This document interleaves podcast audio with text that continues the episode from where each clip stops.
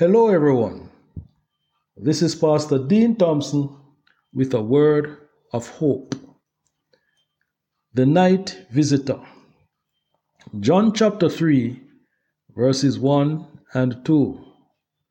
Now there was a man of the Pharisees named Nicodemus, a member of the Jewish ruling council.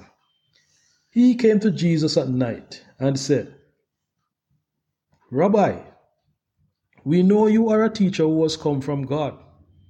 For no one could perform the miraculous signs you are doing if God were not with him. New International Version. Why did Nicodemus go to Jesus at night?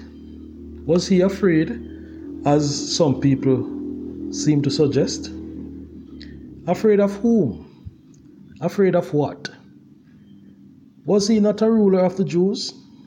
So who would he be afraid of? How many times did these rulers of the Jews, the scribes, the Pharisees, and the Sadducees, fearlessly confront Jesus in broad daylight? Why would Nicodemus be afraid at this time, at this point? It is obvious, though. Sir Nick wanted to have a private conversation with Jesus. But wanting a private conversation is not necessarily a sign of fear. While Jesus was in Jerusalem, he performed many miraculous deeds. And because of these signs, many were believing on him. But their, their belief was not genuine faith. It was motivated by the sheer excitement of the time. So Jesus would not entrust himself to them, for he knew all men. John chapter 2, verse 24. It seems like Nicodemus was one of these men who were excited over all the happenings that took place in Jerusalem. So he waited until things quieted down a bit. When there were less people around Jesus, then he came for his off the ear meeting. He needed to check out this brother to see what he is all about. Rabbi, we know you're a teacher who has come from God. For no one could perform the miraculous, the miraculous signs you are doing if God were not with him. What was it that Nicodemus saw that impressed him so much? Isaiah prophesied Say to those with fearful hearts, Be strong, do not fear. Your God will come. He will come with vengeance, with divine retribution. He will come to save you. Then will the eyes of the blind be opened and the ears of the deaf unstopped. Then will the lame leap like a deer and the mute tongue shout for joy. Isaiah 35, verses 4 through 6. These could very well be some of the miraculous signs that Nicodemus witnessed in Jerusalem. And being such a prominent Pharisee, this prophetic utterance of Isaiah would be well known by him.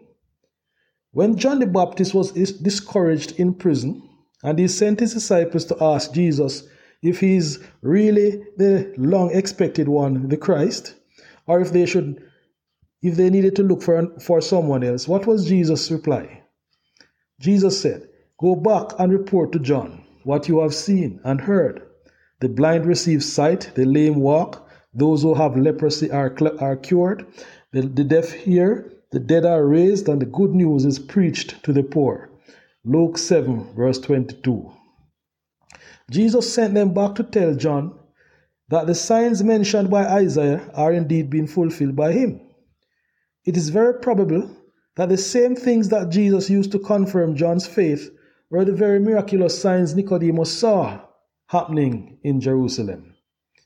But Isaiah's prophecy says, Be strong, do not fear, your God will come. He will come to save you. So, according to Isaiah, the miraculous signs indicate the coming of God Himself. Nicodemus knew this, but he would not want to accept that this man could be God in flesh. He would rather accept him as a man who has come from God and a man who was God with him.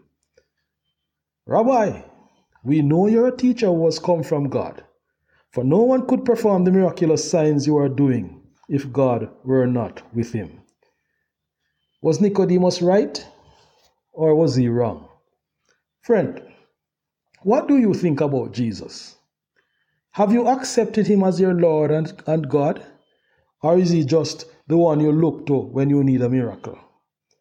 Have you surrendered your heart to Him? Have you given Him your all? Have you given your all to Him? John states that Nicodemus came to Jesus at night. Throughout this gospel, you will find that John frequently juxtap- juxtaposes night and day, light and darkness. This he does to illustrate the spiritual condition of the character with whom Jesus is interacting at that time. Nicodemus was one of those who believed on Jesus because of the miracles that they saw in Jerusalem. But his faith was not of the right kind. He was still in darkness. But later, we find him trying to defend Jesus. John 7 50 to 53. Nicodemus had gone, Nicodemus, who had gone to Jesus earlier and who was one of their own number, asked, Does our law condemn anyone without first hearing him to find out what he is doing? They replied, Are you from Galilee too? Look into it you will find that a prophet does not come out of Galilee. Then each went to his own home. Eventually, Nicodemus became a true believer. We find in John 19 39 to 41. He was accompanied by Nicodemus, the man who had early, earlier visited Jesus at night. Nicodemus brought a mixture of myrrh and aloes, about 75 pounds. Taking Jesus' body, the two of them wrapped it with the spices in strips of linen. This was in accordance with Jewish burial customs. Our faith may not be as it should be, but thank God there is hope. Our faith can mature into that which is pleasing to God.